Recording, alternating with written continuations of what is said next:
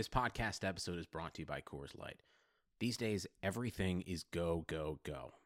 It's nonstop hustle all the time. Work, friends, family expect you to be on 24 7. Well, sometimes you just need to reach for a Coors Light because it's made to chill.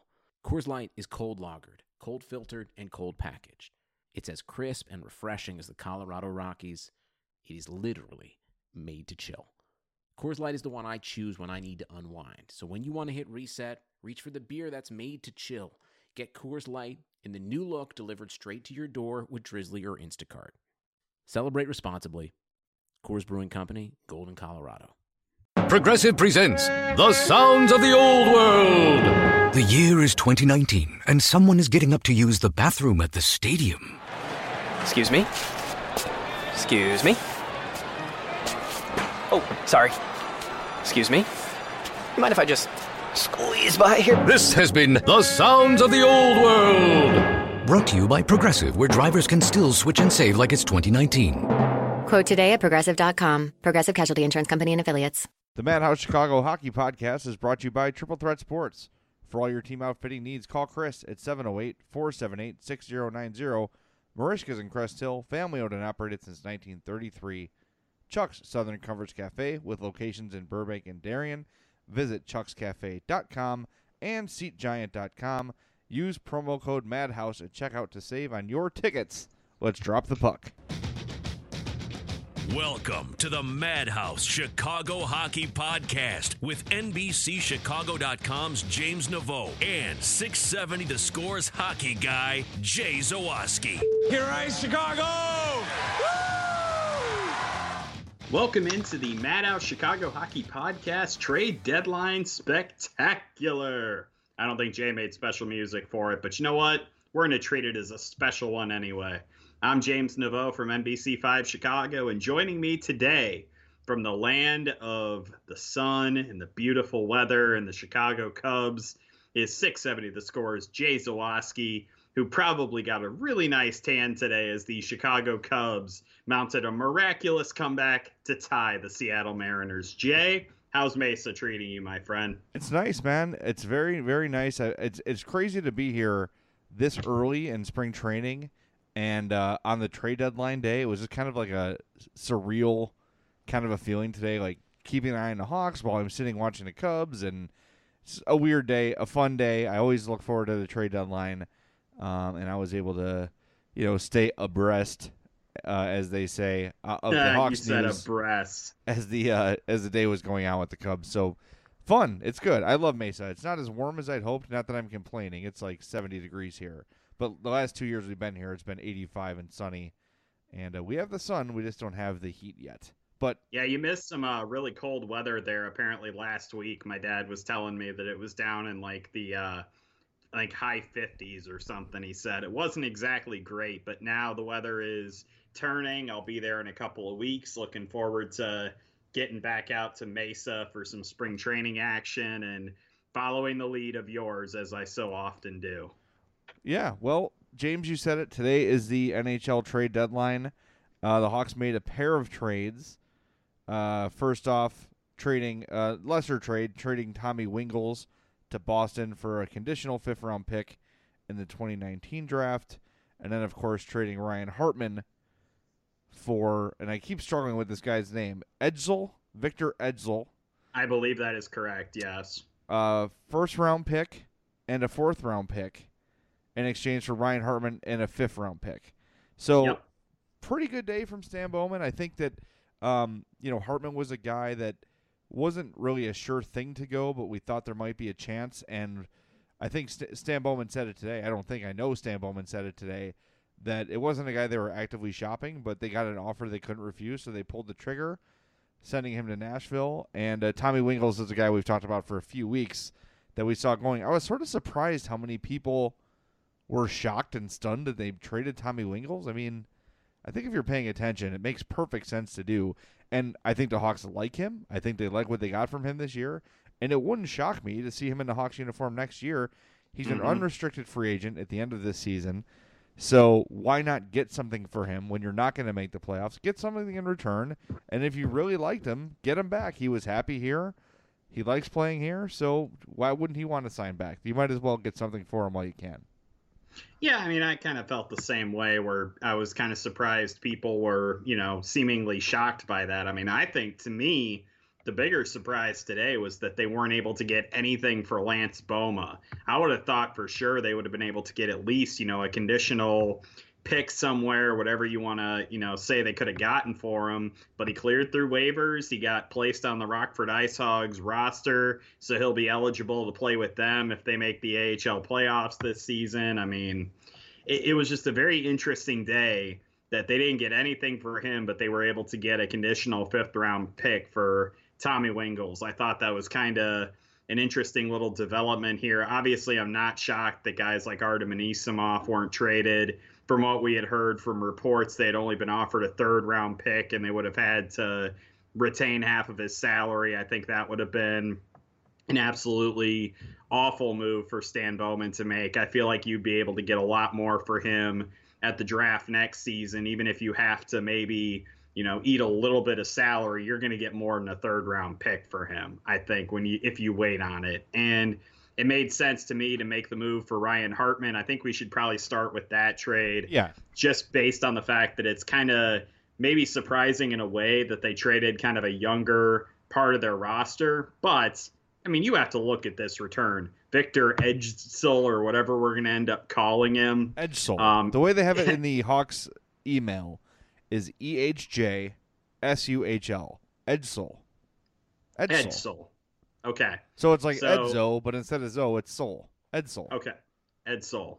Okay. Yeah. Well, they were apparently had been interested in signing him as a free agent last season, and he ended up deciding to sign with Nashville. So clearly, a guy that Stan Bowman in the scouting department has done a lot of work on, and they were able to get him as part of the swap, and then obviously getting a first round pick this year. I know it's only going to be probably the 30th pick in the draft or whatever from Nashville, but getting that pick is still a really big deal because I feel like that was kind of the that was the breaking point. Like if they weren't going to get a first round pick, I don't think you saw Ryan Hartman move. No. And not only that, they were able to get that pick, a fourth round pick, and a guy that they coveted out of Sweden who's having a really solid season in the Swedish Hockey League and is a huge, big bodied forward.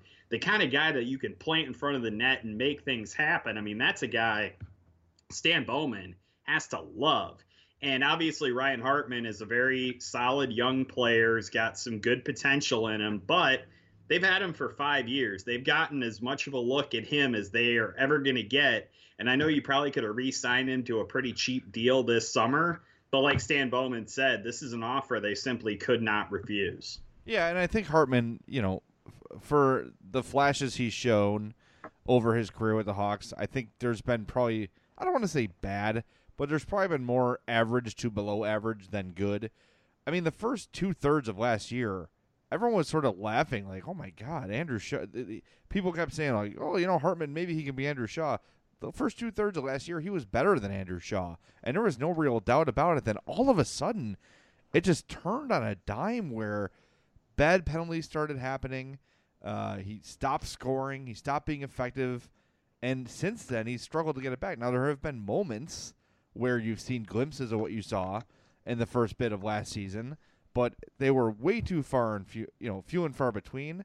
And uh, I think Hartman is the sort of guy who could go to Nashville and, and really thrive. Maybe just a change of scenery is what's he, what he, he's needed, and you could read into that how you want. I heard some rumors this week that he was a bad teammate. I heard a lot of that this week. So followed up with it with a couple sources in the organization. And to a man, they all said, no, that's not true. He's not a bad teammate at all.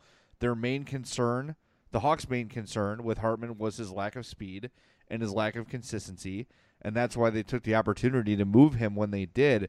But as far as I can tell, and as far as I've been told, there's no, you know, personal anything like that. There's no behavior, not behavioral issues. He's not a child, but you know what I mean. There's nothing cancerous about him in the locker room. And these comments were made after the trade was made. So if they were the case, these people had no reason to not tell me, right? It's one thing if he's right. on the team and they're trying to move him and you don't want that to get out there. But once the guy's moved, all bets are off. And, uh, you know, to a man, the people I talked to today said, nope, he's not a problem in the locker room. It just was, you know, a lack of consistency, a lack of the speed they wanted, and uh, that was a big part of the reason they moved him. I want to go back to Ejdsell a little bit too. 6'4", 215. You mentioned his size. Uh, what they really like about him are his hands. I guess he's pretty nimble in front of the net. Um, can can has a bit of skill. It's funny you look at these stats from the Swedish league, and they don't pop out on paper.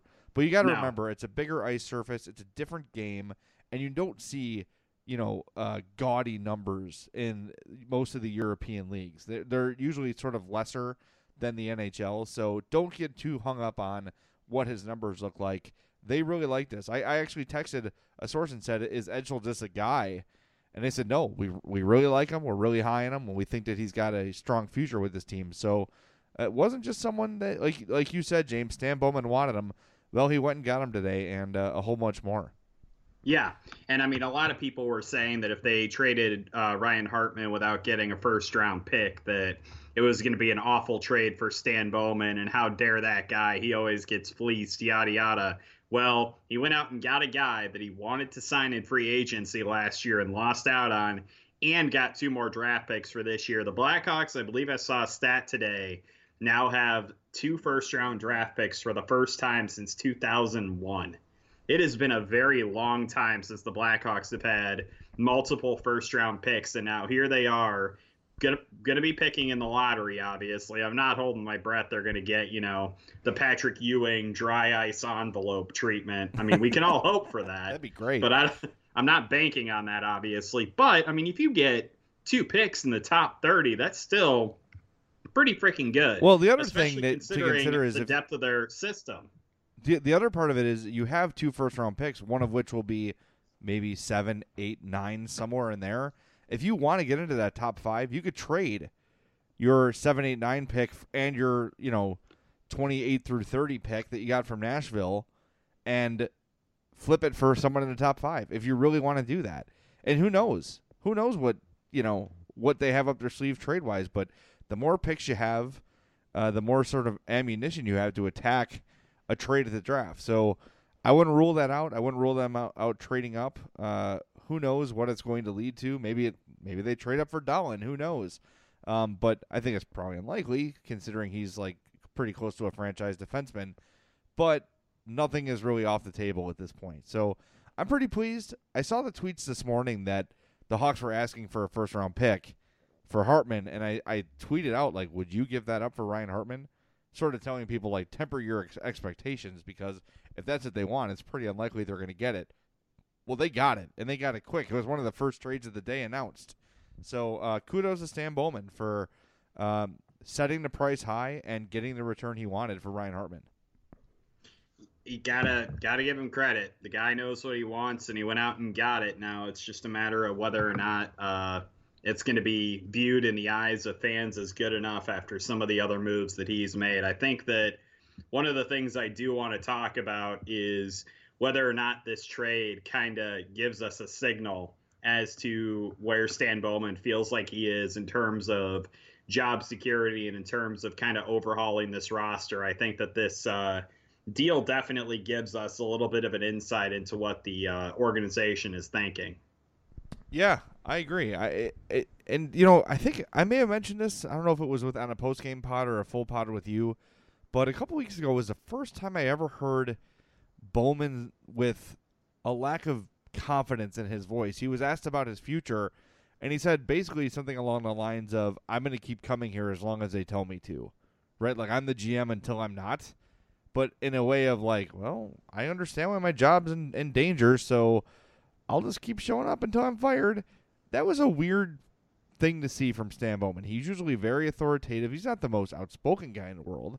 He's kind of quiet, but it's a quiet confidence.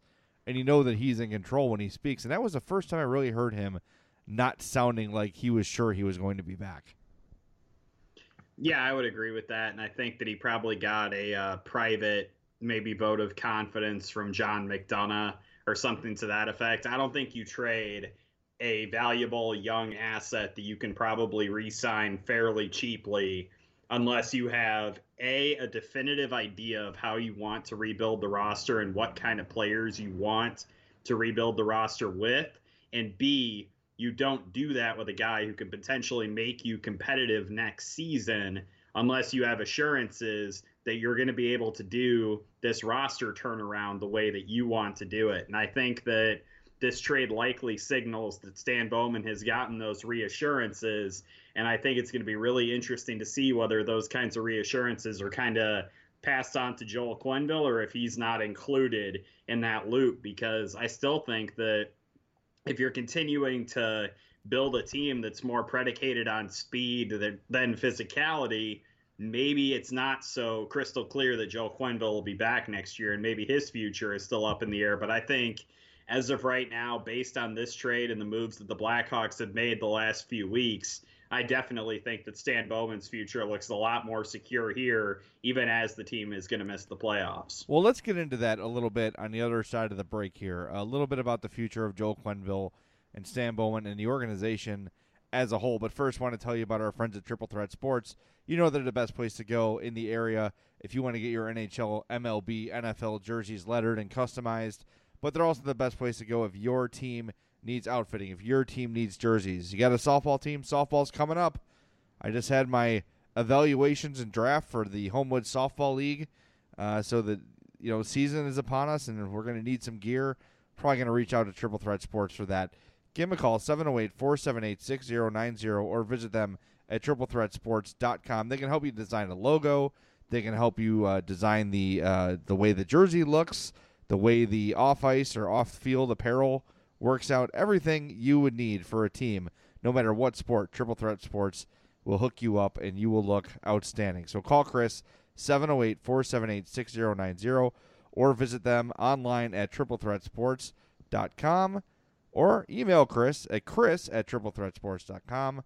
Triple Threat Sports, if you can wear it, they can make it. We'll be right back with more on the Madhouse Chicago Hockey Podcast. Welcome back, my friends, to the Madhouse Chicago Hockey Podcast. We have been talking about the trade that sent Ryan Hartman packing and heading to Nashville, Jay Zawaski's favorite city in America, by the way.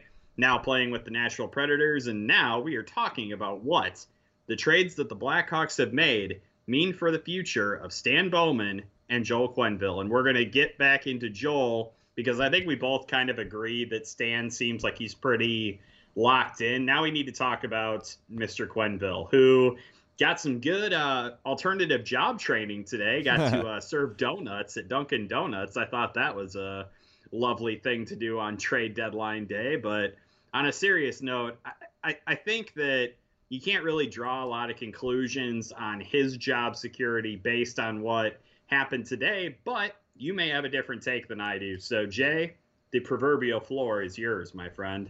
You know, I've been thinking about this a lot lately, and um, I'm starting to feel like nothing's going to happen as far as a, a Quenneville firing or a Bowman firing.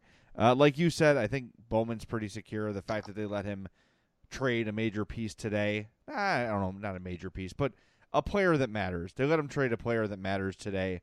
Um, you know, and Tommy Wingels, of course, traded as well. Um, I, I think that he's pretty secure. One thing I said after the Columbus game is I want to make sure, and I think Stan Bowman is sort of on this, and, and you and I kind of raged about this when he said it, saying, like, look, these guys are still in their primes. There's still good hockey left in a lot of these guys. And I think we need to be careful, and fans need to be careful, and especially Bowman and company need to be careful to not overreact to an abnormal uh, strange, weird luck. Corey Crawford's out. Marian Hossa is gone. Like, there's a lot of factors that went into this team sucking. Aside from those factors, both of which are legit, you lost an all star winger and a Vezina level goalie, right? Those are legit. You also had some really strange luck this year. How many times have we seen the Hawks hit the goalpost or you know, shoot it an inch wide, or it gets blocked by the referee. There's been a million moments like that. And I know those things happen during the course of the season, so I'm not going to say they're exclusive to the Blackhawks and they don't happen to winning teams. Of course. Of course they do. I just think that before anything rash is done, and by rash I mean trading Jonathan Toews, trading Brandon Saad, trading Duncan Keith, trading Corey Crawford, things like that, that would be rash. there needs to be a cooling off period. And I think that could be one of the benefits of the Hawks not making the playoffs is they're going to have this full stretch of April to June to sort of sit back and evaluate before they're able to make any moves and really consider is it time to blow this whole thing up? And now that the anger of this season and the frustration of the season for me has subsided a little bit, I'm starting to feel like let's give it a little more time before we're ready to completely pull the plug on what's happening with the Blackhawks. I think that they have earned, and by they I mean the players, the management, yes, the coach who I disagree with often, but still like very much. Uh, I think they have earned the benefit of a bad year, a weird year, a weird a year where things just didn't go right for them. I think they've earned that, and I think that they should be given another chance to make it right next year. Now, if they come out and lay an egg the first half of next season, then I wouldn't be opposed to a midseason firing of either Bowman or Quenneville or both or whatever, and then you blow it up. Because if they show you next year that they're the same team they were this year, then then it's time to consider you know a complete rebuild. But I'm not ready just yet. Now that I've taken some time, now that I've taken a deep breath and looked at the season from a wide angle lens, I think it's not quite time yet to blow everything up. Um, I have to disagree with your assertion that they have earned a bad year. You have to recall that this team has gotten knocked out of the first round of the playoffs the last two seasons and is going to miss the postseason again this year. I feel like they've had their bad year, quote unquote. And I know they had the best record in the Western Conference last year. Well, but they I think also you can also not to interrupt you. I'm sorry, but last year they also lost to Nashville, who went to the Cup final and steamrolled the Western Conference. Well, if you hadn't interrupted me, I was going to mention that they ran into a very good Nashville team and that they had the best record in the Western Conference. But you have to qualify that by saying that we saw the writing on the wall with a lot of the issues that have started to plague the team this season, like in a big way. Like we saw the lack of scoring depth. We saw the questionable defense, the lack of speed on the blue line. We saw all of those things coming. And for whatever reason last year, they didn't impact the team in games 1 through 82. But when that regression hit in the postseason against Nashville, it hit with crushing force. And they've never really recovered from that. So I'm not saying, like, yeah, that's enough of an incentive to me to blow everything up. But I also feel like it gives the argument that the time for patience is kind of over gives it a little bit of extra kindling for that fire, I think. Now, I'm not saying like they have to blow everything up. I'm saying that at least keep all of your options on the table as you kind of come to the, you know, off season and kind of figuring everything out. I think that Stan is going to be around and I think if the Blackhawks, even if they get off to a bad start next year, I think you keeping him this off season is indicative to me that you have to try to give whatever rebuilding plan he chooses, you have to give it at least a full season to kind of start to work because it's really, I think, bad form to fire a GM mid-season after you've basically given him a vote of confidence they are going to let him kind of start this retooling rebuilding process. I genuinely feel like that's a really bad precedent for the organization and a really bad strategic move for them to make to fire him mid-season after you've given him that vote of confidence so i don't think that firing bowman should be on the table if they get off to a rough start next season like that to me just that probably should not be an option for John McDonough and company. But I would say that they definitely should have all options on the table. And I'm not going to be angry if they keep guys and decide they want to be patient. And I'm not going to be angry if they decide to blow things up because the last three seasons, things have just been going downhill. This is not the same team that we're used to seeing the Blackhawks have. And I think that all options do need to be on the table, and I'm not going to be mad with any decision. And frankly, neither one of those directions would be particularly surprising to me. Yeah, I think we're sort of saying the same thing. Uh, Like like, of course I would if they say like, nope, this is it, this is the time. Okay, I'm not gonna push back too hard. I think my my main concern is doing something emotionally rather than logically. That's what I want to avoid. And I think you and I are are maybe disagreeing a little bit on what today's moves meant. I don't know if trading Ryan Hartman signals the birth of a, of a rebuild by any means. I, I think that he's a guy. I think that he's pretty replaceable. I, I liked his game when he was playing very well, but I don't think saying like, okay, now Ryan Hartman's been traded, so all bets are off. This team's ready to start losing. I don't think that's necessarily true. I think that, like I said to start the podcast, it was more of a fit situation with Ryan Hartman. Um, and I do agree with you that if they do decide to do a rebuild and they decide to do that with Stan Bowman at the helm, you have to just let him do it. That means he's your GM for the next three, four, five years, even because you are giving him okay. It, like you can't bring in Theo Epstein and say rebuild this, and then they lose for two years. Like, well, you're fired. Like what? you know, we're only halfway done. So I, I agree with you there. Like if it's going to be a rebuild and they're going to let Bowman start it, be it in June, be it whenever, then it's his and it's his baby and it's and I do believe that if they do allow that this offseason, it should probably be a new head coach. Mm-hmm. Like you're not going to keep Bowman or, or uh, Quenneville around for a rebuild. It's sort of like the um, the Bulls with Doug Collins and Phil Jackson, right? Our buddy Sean White texted this to me, and I thought it was a good comparison. That the Hawks, when they were ready to win, had Doug Collins and Denis Savard, and brought in Joel Quenneville to be the Phil Jackson, right, to get him over the hump. At this point, maybe they're better off going back to a developer, to a guy who's ready to coach younger players, to someone with a with a different outlook, someone with a fresh set of eyes on the thing. Maybe it's time to do that. And then once that core group grows, the DeBrincats, the Schmaltz, to a lesser extent the Forslings uh, and uh, Jokiharju and and et cetera, et cetera. When that team's ready to win, then maybe you bring in another sort of veteran guy. I don't know, just sort of spitballing there. And we're all, I think all of us are in just a kind of a weird place right now. Of this is the first time we've experienced anything like this with this group of Blackhawks management, coaches, and players. We're used to them mm-hmm. sucking in the past, where it was all just hopeless and they were never going to win anyway, right? That was just sort of a foregone conclusion. This feels different because it feels like could Stan Bowman resurrect another core to win a Stanley Cup? I believe he could. I do believe he could. I never felt that way with Bob Pulford and Bill Wirtz.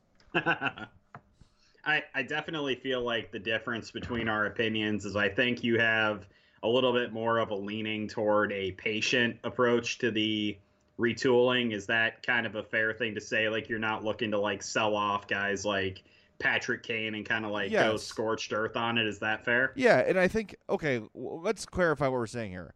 I'm talking about not doing a complete rebuild. And when I say complete rebuild, I mean no Toews, no Kane, no Keith, right? That's a total re- You're saying a retooling, which was kind of what happened this past offseason when Panarin was traded for Saad and Hjalmarsson was traded for Murphy, and obviously it has not worked out because this year has not been good for Saad. Murphy's been in the press box a lot, even though I like his game. I think he's played pretty well. That's a retooling. So I'm saying don't go total rebuild, scorched earth because of this year. If you want to mm-hmm. consider one of them, cool. And again, no one's untouchable at this point. If you want to call up and give me, you know, the first overall pick for one of the guys in the Hawks, cool. Let's talk. But I, I think that it's to, to go scorched earth right now, the, the, uh, meaning this offseason, I think that's I think it's a little premature. Yeah, and I and I just think that the decision would be. I, I I know you have heard me talk on a million different occasions about how Stan Bowman should not make any decisions based on nostalgia or emotion. And I, I think what I'm just kind of trying to say is that I feel like if he does end up deciding to go full teardown and to try to find like the next core, basically, I feel like it would be less of an emotional decision than maybe some other people would perceive it as. Cool. I think we're on the same page. Yeah. Um, all right, before we break, I have to ask you something, and uh, just to lighten it up a little bit because it's a crazy business day. Um, I noticed when Tommy Wingels got traded that the women were very upset. Did you notice this? Like, I, I, I did not know that Tommy Wingels was this. I think I have a good eye for good-looking men. I'm straight as an arrow, but I can appreciate a good-looking man. I've said it a lot. Viktor Stalberg, everyone knows, is my guy. Adorable guy, very good-looking. The room lights up when he walks in. I never got that impression from Tommy Wingels. And then I saw some people talking on Twitter today, like, "Oh, I'll miss his face." I'm like, "Really? Did I miss something? Did Yeah. you, is your wife mention anything to you about Tommy Wingels? No, she is not. She uh certainly is not. I don't really I don't know if there's anybody on the team that she feels like is particularly attractive and I feel like the handsomeness quotient has kind of gone down a little bit with the team over the last few years. So Well, Sharp's I more don't know, handsome man. when he's I scoring always look 40 at Tommy goals. Wingels and I see like a little bit of like Andrew Shaw to him and I don't like it. Yeah, his. I, I don't. I don't know. Maybe I'm off. We have a lot of female listeners. If you're a listener, or whatever, gay men, anyone, if you think Tommy Wingels is good looking, you let us know, because I'm missing it. Maybe I'm yeah, just old. let's be and- superficial together, people. Let us do this. I just, I was just surprised. Like, wow, a lot of people are upset about this. Wait, Yeah, I don't honestly. Who is the most handsome Blackhawk right now? well, it's still Patrick Sharp. I mean, he's much more handsome when 40 goals are going in, Mhm. and he's celebrating and smiling. Um, but that's a good question. Let's think. I think Toews is probably still, in most people's eyes, a really you good-looking just dude. you just like him because he's like Mister like Green Earth and blah blah blah. What? You- I haven't eaten a salad in six months. What are you talking about? Yeah, you've been too busy uh, bulking up for the I'm Fat podcast. yes, I gotta, I gotta get in, uh, I gotta get in character for the podcast. All right. Anyway, I just wanted to visit that because I was unsure and I, I'd like some verification one way or the other. All right, time for another commercial break. Before that, we want to tell you about our good friends at Merichka's, our original sponsor, six. 604 sorry 604 Theodore Street in Crystal. The farther away I get from Chicago, the more I forget addresses. 604 Theodore Street in Crest Hill. Family owned and operated since 1933. You've heard us talk about Merichka's. You know about the poor boy. You know about the steaks, the chops, the seafood, all the great stuff there. They've got a great craft beer menu. They got big facilities for up to 110 people. So make sure you go check out our friends at Merichka's. You will not regret it. It is an outstanding place, a place that I am proud to bring friends to because I know they're going to be happy. I know they're going to be thrilled. And if they've never been there before, they're going to be blown away. So go visit our friends. Visit merichkas.com or facebook.com slash merichkas. That's M E R I C H K A S. They're closed only on Christmas, Easter, the 4th of July, and Thanksgiving. So plenty of chances for you and your family and your friends to go out and have a great night at Merichka's in Crest Hill. We'll be right back. We'll talk about some of the other trades around the league that happened today and answer a handful of your emails. This is the Madhouse Chicago Hockey Podcast. Welcome back into the Madhouse Chicago Hockey Podcast. We have uh, solved what's wrong with the Blackhawks. We've decided the fates of Joel Quenneville and Stan Bowman. We've talked about the Ryan Hartman trade, and now we get to judge what everybody else in the NHL did on trade deadline day. Jay, are you ready? Sir, I have never been more ready in my life. Mm, I like that kind of language. All right. One of the other first trades that was made today after the Blackhawks announced the Ryan Hartman deal was a trade between divisional rivals as the St. Louis Blues sent Paul Stastny to the Winnipeg Jets in exchange for a conditional first round pick in 2018, a conditional fourth round pick in 2020, and Erik Foley. Two things I thought about this trade. One, to me, this signals the Blues do not think they're competing this year. They they are done. I think they do not think that they have what it takes to mount any type of serious Stanley Cup run. And number two, I still think the Blackhawks got a better return for Ryan Hartman than the Blues got for Paul Stastny. What do you think? Yeah, I agree with you, and I, I, I hesitate to say I feel for the Blues because I absolutely don't. but uh, it's got to be frustrating to know that your best shot has come and gone, and that is exactly what's happened with the Blues. They're just, I don't know, I don't know how they get back to Cup favorite or you know handful of Cup favorites. They're not as good today as they were yesterday, and I don't know. I think that their best opportunity was when they were running into the Hawks every year, and Yep. They were not able to do it. And they've had they were very close several times and just could not get over that hump. And uh, yeah, I think you're right. I think the Blues sort of realized like, well, we're not going to do much the way we are now. So you still got good years of Tarasenko left. You're going to hold on to him, obviously. But I Still wonder, have Alex Pietrangelo. yeah, I just wonder how they're going to approach the future here. They've got a lot of questions to answer too. They really do. They've never been able to find a goalie that's been outstanding. There's been goalies on the Blues that have had really good years. Yeah, Brian Elliott had some incredible years when he was in St. Louis, but when push came to shove, man, he just couldn't get it done in the postseason. Exactly. So who knows? I wonder. I wonder if this signals anything for the Blues. You know, uh, Mm. and again, remember last year they traded Shattenkirk, sort of a different situation, but uh, one of the faces of their team. They weren't able to get T.J. Oshie back. Uh, there, there's been a lot of a lot of misses by the Blues just on and off the ice. So uh, I'm I'm very interested to see the direction of that organization come June or July. You know who the Blues right now remind me of? Is Who's it? the early 2010s version of the Vancouver Canucks. Yeah, Where they had all the skill in the world and came achingly close to a Stanley Cup and just couldn't get over the hump. They ran into a buzzsaw known as the Blackhawks, my friend. That they did, my friend. And speaking of the Vancouver Canucks, they also made kind of an intriguing trade today with the Columbus Blue Jackets. They sent Thomas Vanek to Columbus in exchange for Chicago Blackhawks legend Tyler Motte and Jussi Jokinen. Thought that was an interesting move by the Blue Jackets. They get a winger who's been bouncing around the NHL a lot lately. oh, both of them. And obviously, Tyler Motte, who I still think has some game, goes to Vancouver. Yeah, I don't know if I'm as sold on on Motte as you are. My favorite Tyler Motte memory is you and I at the draft together and seeing the sign that says "Come meet Blackhawk Tyler Motte." Well, nope, he was traded, so that's not going to happen. that's probably my favorite and most vivid Tyler Motte memory. I think he's good.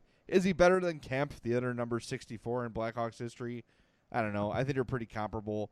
But uh, Vancouver, you know, why not? Why not trade a guy and get something young for him? Vanek's not got a ton left.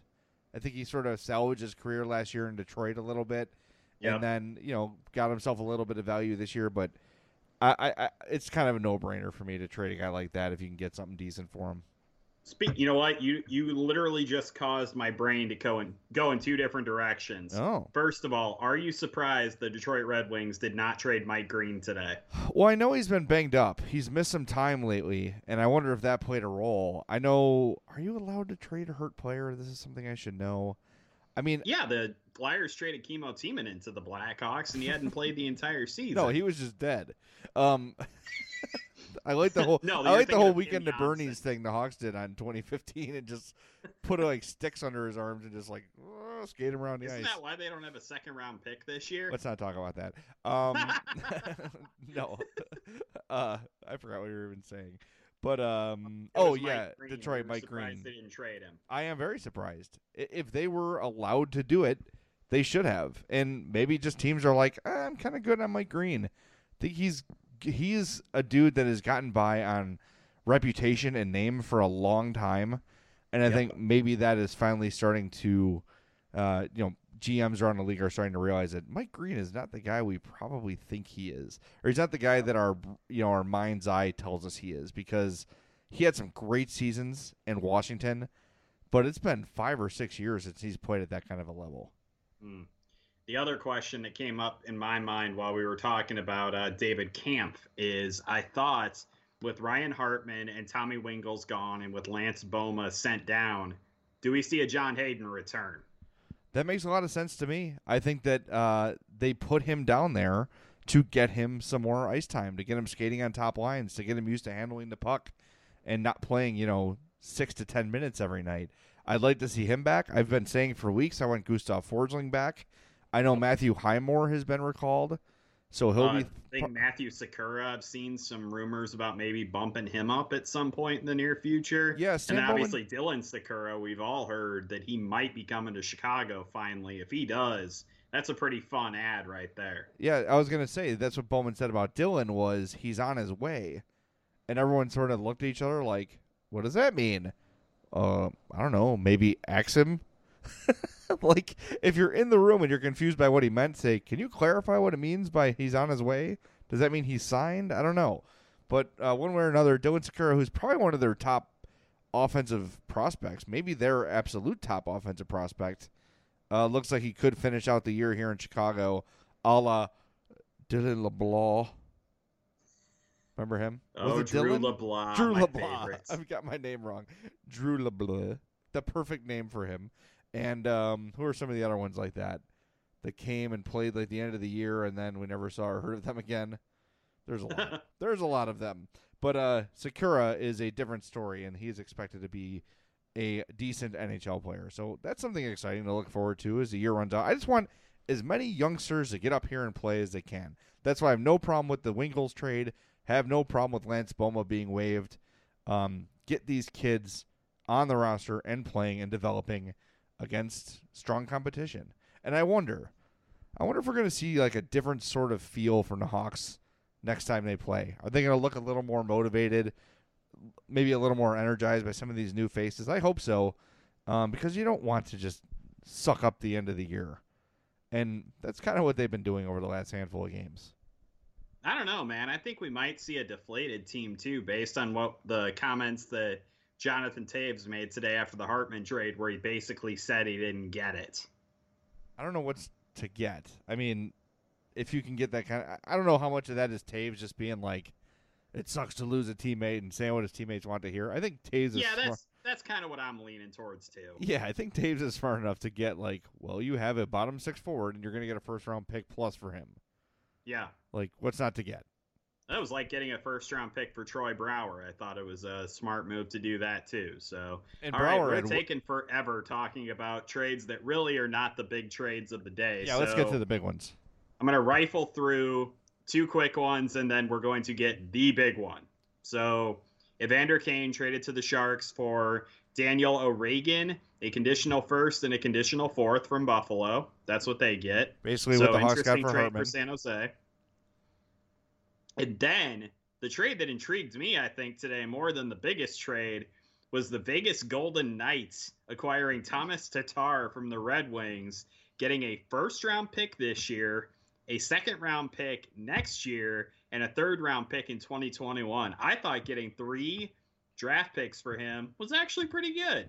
That is a solid return, and Vegas has a bajillion draft picks to give. Uh, bajillion is a very good way to put it. Yeah, so I love that Vegas is going for it. They were also the ones that were most in on uh, Erik Karlsson, according to Pierre LeBrun. So that, imagine that an expansion team God, actively actively shopping for the top target at the trade deadline. Oh my god, that would have been so freaking cool if they had gotten him. I would have jumped on to the Vegas bandwagon with a lot of force if they had been able to get him. That would have been great. All right, let's get to the big one. The big one. The Tampa Bay Lightning, who also were kind of sniffing around Erik Karlsson. God, can you imagine Erik Karlsson and Victor Hedman on the same team? Oh, I just, good God, man. The instead acquired Ryan McDonagh and JT Miller from the New York Rangers in exchange for a first round pick this year, Mhm. a conditional second next year, yes. Vladislav Namestnikov, I, Lemesnikov. I'm gonna, th- I'm just gonna say that. I call him name Stinkoff. Libor Hajek and Brett Howden. Okay, guys we'll never hear from again. I Namestnikov maybe like just because his name is so weird. I feel like we're gonna get stuck having to say it a lot. Like he's gonna get traded to the Blackhawks in the off season for like I don't know, freaking Jonathan Taves. no, no, no. I'm saying he's gonna get traded to the Blackhawks for some schlub. It'll be like Artem Anisimov retain salary. They get Namestnikov back. Like Well- it's gonna happen, and we're gonna have to re- remember the dude's name. That's gonna happen. What we need to talk about, um, this is a, a huge trade. Obviously, the biggest trade of the day. Um, Steve Yzerman as elite GM, it's it's up there. Like he's he's in the conversation for sure of the top five GMs in the game. I really think so. Okay. I like Wow. what Steve Yzerman has done in Tampa Bay. I love the talent that he has got in Tampa Bay. A has not won a cup, and B didn't even make the playoffs last year. And I know, I know, I know. They had a ton of injuries. A lot of bad luck happened in their series against the Blackhawks. I know these things, but give me one Stanley Cup and then I'll put him in the elite. I know that's a very meatbally thing to say, but when you're talking about elite GMs, you, got to get the ring, right? I mean, you have to win that champ, especially when you're this freaking loaded, dude. They should honestly, they're the Stanley Cup favorite in my mind right now, zero question. I think like I I like what Pittsburgh did at the deadline, getting Derick Brassard. I thought that was a very smart move by them. Their center depth now is insane. I still think Tampa Bay is better, and I am looking forward to the Eastern Conference Final, which could potentially be the Stanley Cup Final this year, basically. Well, Steve Yzerman could have a ring if he did not run into a buzzsaw known as the Blackhawks, my friend. Duncan Keith. Anyway, Yzerman, yes, of course, the ring is the thing that solidifies it. But to make this deal he made today without trading his top prospect in Sergachev, that's brilliant. That's It was. that's really you know being creative, finding a way to get it done. You know, that's the first name that every team talks about when uh you know when Steve Yzerman's on the other line, and he was able to pull off a huge deal, getting two really good players uh, without giving up his top prospect. So Yeah. he's had a handful of things like that, and like we talked about, with patience. He did not overreact to a couple down years for the Lightning. He realized that injuries were played a huge role, and there were other factors as well. And he stuck with his guys, and it's paid off for him. They're an excellent team this year. They just got much better. So uh, I agree with you. I think they're the team to beat in the Eastern Conference. I really do. Yep, and the New Jersey Devils got Pat Maroon. What a great trade. What anyway, let's get to some emails, Jay. Let's do that. Email the guys at madhousepod at gmail.com or follow them on Twitter at madhousepod. The email segment, as always, is brought to you by our friends at Chuck's Southern Comforts Cafe with locations in Burbank and Darien. Visit chuckscafe.com for all the information, the menus, the specials, all that good stuff. It's all there on chuckscafe.com. I've talked a lot about this place. Uh, it's great. Love it. One of my favorites. They have the best barbecue, the best Mexican, the best Cajun, the best bar food. It's outstanding. Everything at Chuck's is great. I say this all the time and I mean it. Take someone to Chuck's that you think might be picky. Doesn't matter. They're going to find something they like. They're going to find something that makes them happy. There is literally something for everyone there. And if you're just thirsty, you just want to drink, join that 120 beer club, sample all 120 of their beers, and uh, you win a fabulous prize from Chuck's Southern Comforts Cafe. So check them out again in Burbank on 79th Street, and Natchez and in Darien on Cass Avenue, just north of I 55. Very easy, very convenient locations. Uh, visit them on chuckscafe.com. To the emails, my friend, it is time to go. Let me go here to Ryan Tennant. He says, Hey guys, in the Columbus postgame podcast, Jay cautioned against overreacting to one bad, weird season, and a sentiment I largely share. However, when he mentioned the possibility of trading Ryan Hartman because he's not one of Q's favorites, it made me think of all the players who have earned that label, and it's opposite the Q guy, aka guys who think who Qs think are better than they actually are. These there's always seemed to be a disconnect between Bowman and Quenneville in terms of roster composition, but that was largely papered over by having multiple Hall of Fame caliber players at their peak winning three Stanley Cups. Now that the cup winning core consists of players that are just pretty good instead of elite, the coaching staff needs to get the most out of the talent they have available, something I don't think they're doing. I am loath to call for the firing of a Hall of Fame head coach, but if Quenneville can't overcome his own tendencies and adapt to the talent he has on hand, I feel like he's got to go. Thoughts? James, your thoughts? I feel like sometimes it's overblown that Joel Quenneville isn't able to get guys to adjust to his system or refuses to adjust his system for guys. I feel like we've seen time and again over the years that Joel is willing to make some tweaks to what he does to fit the games of guys. I know for every Trevor Daley, you have guys like Brandon Saad who like fit, you know, Quenneville's system for the most part, but instead of putting Saad in a role like second or third line, he put him up on the top line when he was a youngster, indicating that he wanted to get some good offense out of him too. So I feel like Joel, the reputation is deserved, I think, but you also have to know that he has made some alterations to his system to fit certain guys. And, you know, I, I, think the criticism is fair. I just don't think that it's like a thing that you can just like say, this is a fact about him. He picks guys and then ignores other guys. I think there's a little bit of nuance there too. You mentioned Trevor Daley. Did you see his overtime winner last night? I did not. Guys, go look up Trevor Daley's goal.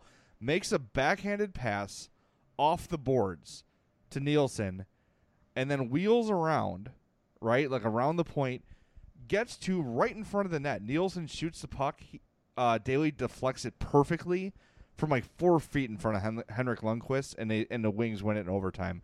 It is one of the sweetest goals you'll ever see, and you got to make sure you watch the highlight because you might miss the brilliance of it.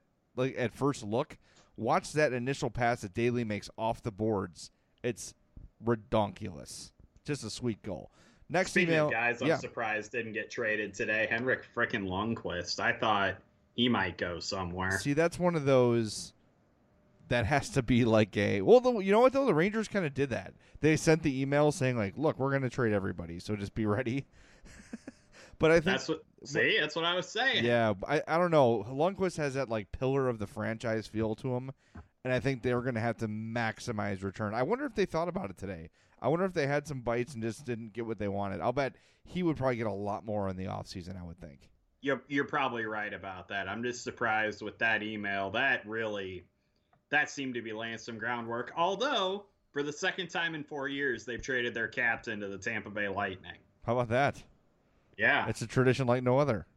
All right, next email here from Alex Keller with a really good question. He says, Hey guys, I am wondering who you will be rooting for come playoff time. Hmm. Not Pittsburgh. No, that's boring. I will do what I always do, which is to root root for Washington because I'm tired of the stupid ass narrative that they always choke. And I will also be rooting for Las Vegas because, dude, how awesome would it be to see an expansion team win the cup their first season?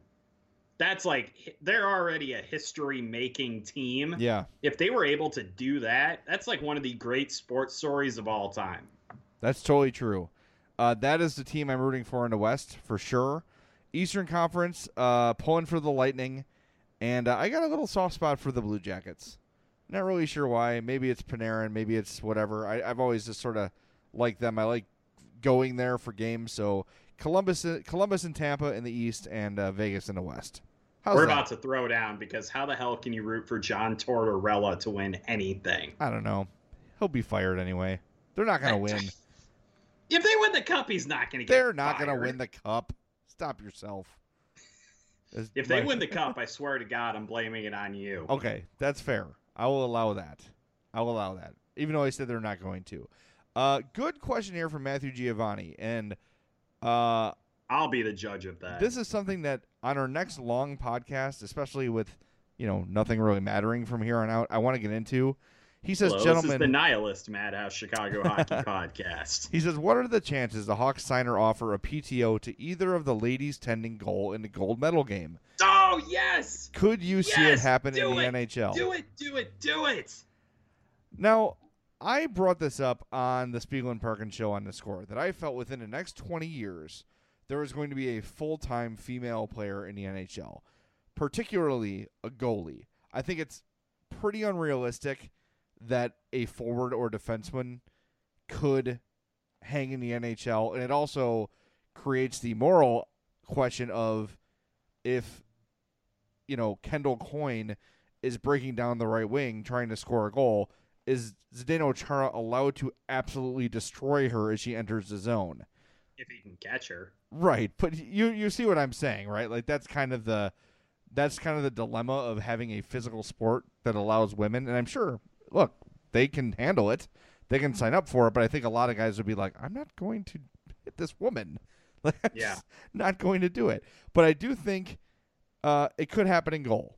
I really do. And we saw him in Own Rheaume in the 90s get a shot with the Lightning. She got torched in her preseason game with the Lightning. Um, Shannon Szabados plays in uh, men's leagues now and again and has uh, probably a little bit below average numbers, and that's the gold medal or the silver medal goalie for Canada. Um, but I do think we're getting closer and closer to that, and this is something, Da- James, that I want to spend a lot of time on in a future podcast. So let's not tear it apart right now. Um, but I, I do think it's interesting, and I do think there is a chance that it could happen. I just don't know if it's now yet. I, I think Szabados would be a great option. I think that she's proven she can play at least serviceably in men's leagues, and so I would love to see her get a shot. Obviously, love what I saw from Maddie Rooney in the gold medal game. I thought she was fantastic. And don't ever underestimate Noora Räty from uh, Finland. She is a fantastic goalie, too. I'd be willing to give any of those three a shot. Why the hell not? Well, yeah, I mean, it can't hurt anything, right? It, it very, at very least, you get a boost in uh, attention. you know exactly. And, and I would also like the record to show that in the instance of Hilary Knight or Kendall Coyne breaking down the wing toward the goal, I think at the end of the day, you just have to go look. They're wearing the opposite team's uniform. I'm going to do whatever it takes to stop that person. Like, I feel like instinct is going to overwhelm, oh, she's a lady. I think that that to me, I'm not tremendously worried about. But again, we never like to try to get into the heads too much of players. So, I mean, that's you know that's a decision I guess they would have to make. Yeah, and and I do think that you would have to, you know, consider the the way the men would feel playing that game too. Like that to me, honestly, I would be very hesitant to lay out a female player. That would be something that a lot of us that a lot of male players would have to adapt to, and I think it's tougher than you know what I mean. It's sort of tougher than you might imagine. Yeah, Um, I think going from a sport where you're you know body checking is not allowed, and also they all wear face shields in the women's game too. That's a lot of adjustments they would have to make. So I'm looking at uh, Shannon Szabados' numbers here in the minors. The SPHL, which everyone knows, the SPHL, the Southern Professional Hockey League. She is uh, this year or last year with the Peoria Rivermen, only two games, so we'll throw those numbers out. But in 22 games with the Columbus Cottonmouths in 2015-16, a 3.63 goals against, a .910 save percentage, respectable. The year Not bad. before, same team, 3.12 goals against, 15 to 9 record with a .907 save percentage. So, of course, the SPHL is not the NHL, obviously. Hey, Scott Darling came from the SPHL, my friend. Yeah, but I do think that it will happen sooner in hockey than any other sport. Let's put it that way. You think there? You think there's more likely to be a woman playing net for an NHL team or kicking for an NFL team? It's a good question. I think that, yeah, I would say maybe about 50 50 on that, actually. But I, I played football, so I don't consider kickers football players.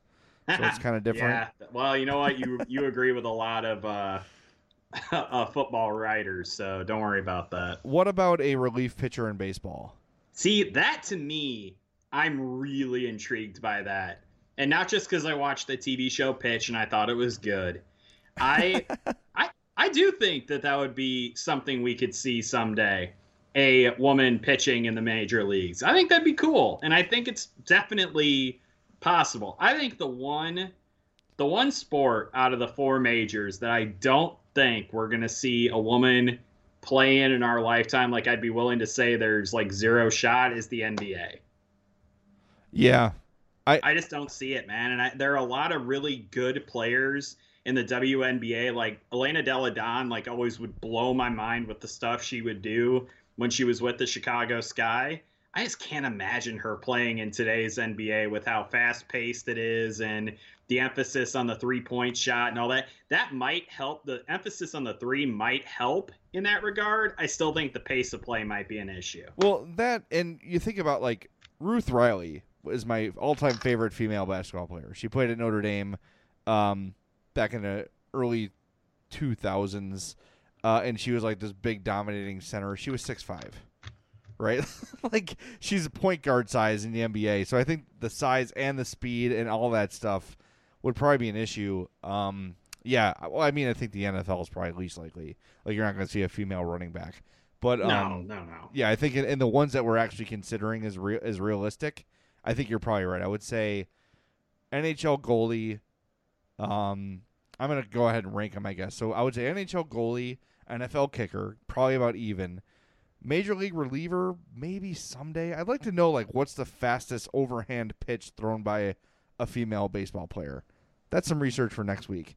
Um, I will. I will tell you that I loved watching Alex Rodriguez try to hit a softball pitch. It was hilarious. Oh, they did the By same the way, thing have you ever with- tried to hit a fast pitch softball before? Yes, it's ridiculous. They You tried to can't do it. No, they did the same thing with Jennie Finch. She struck out Barry Bonds in his prime on this Yep. week in baseball. He was just like, "What? What? What? What, was- that? Like, I could never hit that." like, No, but absolutely not. but that's I faced underhand. a high school pitcher, and she made me look like a chump. It is amazing how difficult it is to hit a softball. That's why I watch the Women's College World Series all the time. Those those players, in they're insanely talented. Like it's unreal watching them play. I agree.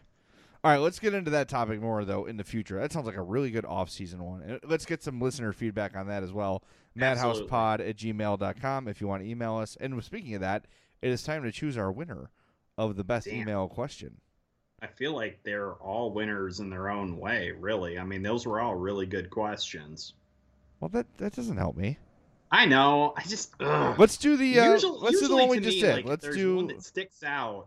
This week's tough, man. well, let's do the uh, the women goalie. Let's Matthew Giovanni, a first time winner anyway, got us off on a nice tangent and sets up another topic for a later podcast. So Matthew, you are going to Chuck Southern Comforts Cafe. I don't know what card you have because even though I brought my podcast equipment, I did not bring my giant collection of hockey cards with me. So I'll pick one out for you when I get home, and we'll let you know. In the meantime, send us your name, address, phone number, all that good stuff, and we'll get these Social out to you. Social security number, credit card number. By the way, um, want to thank everybody. Uh, had a huge month uh, in our listens on Blog Talk Radio, so thank you for that. Also, uh, nice month on our Patreon page. If you are a Patreon donor and you have somehow not received what has been promised to you, you have to let me know.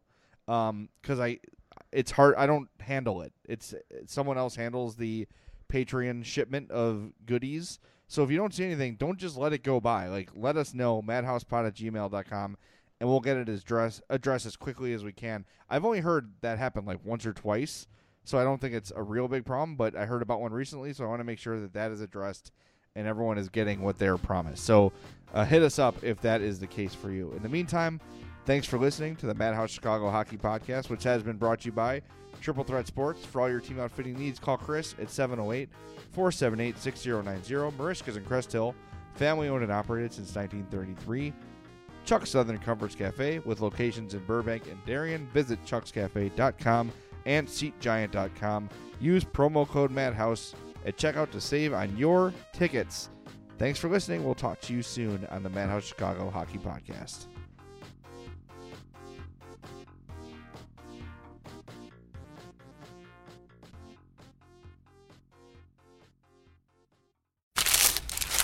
For all you foodies out there, I'm unwrapping a McDonald's steak, egg, and cheese bagel. Ooh, look at this steak. And the juice running down the side. Got a little bit on the wrapper here. Mmm. And then the fluffy egg and real cheese folded over the side looking just so good. Mmm, mmm. Grilled onions and a butter bagel too. Thumbs up for McDonald's steak, egg, and cheese bagel for breakfast. Love it. Mmm. Ba ba ba ba. I participate in McDonald's. For all you foodies out there, I'm unwrapping a McDonald's steak, egg, and cheese bagel. Ooh, look at this steak. And the juice running down the side. Got a little bit on the wrapper here. Mmm. And then the fluffy egg and real cheese folded over the side looking just so good. Mmm, mmm. Grilled onions and a butter bagel too. Thumbs up for McDonald's steak, egg, and cheese bagel for breakfast. Love it. Mmm. Ba ba ba ba. I participate in McDonald's.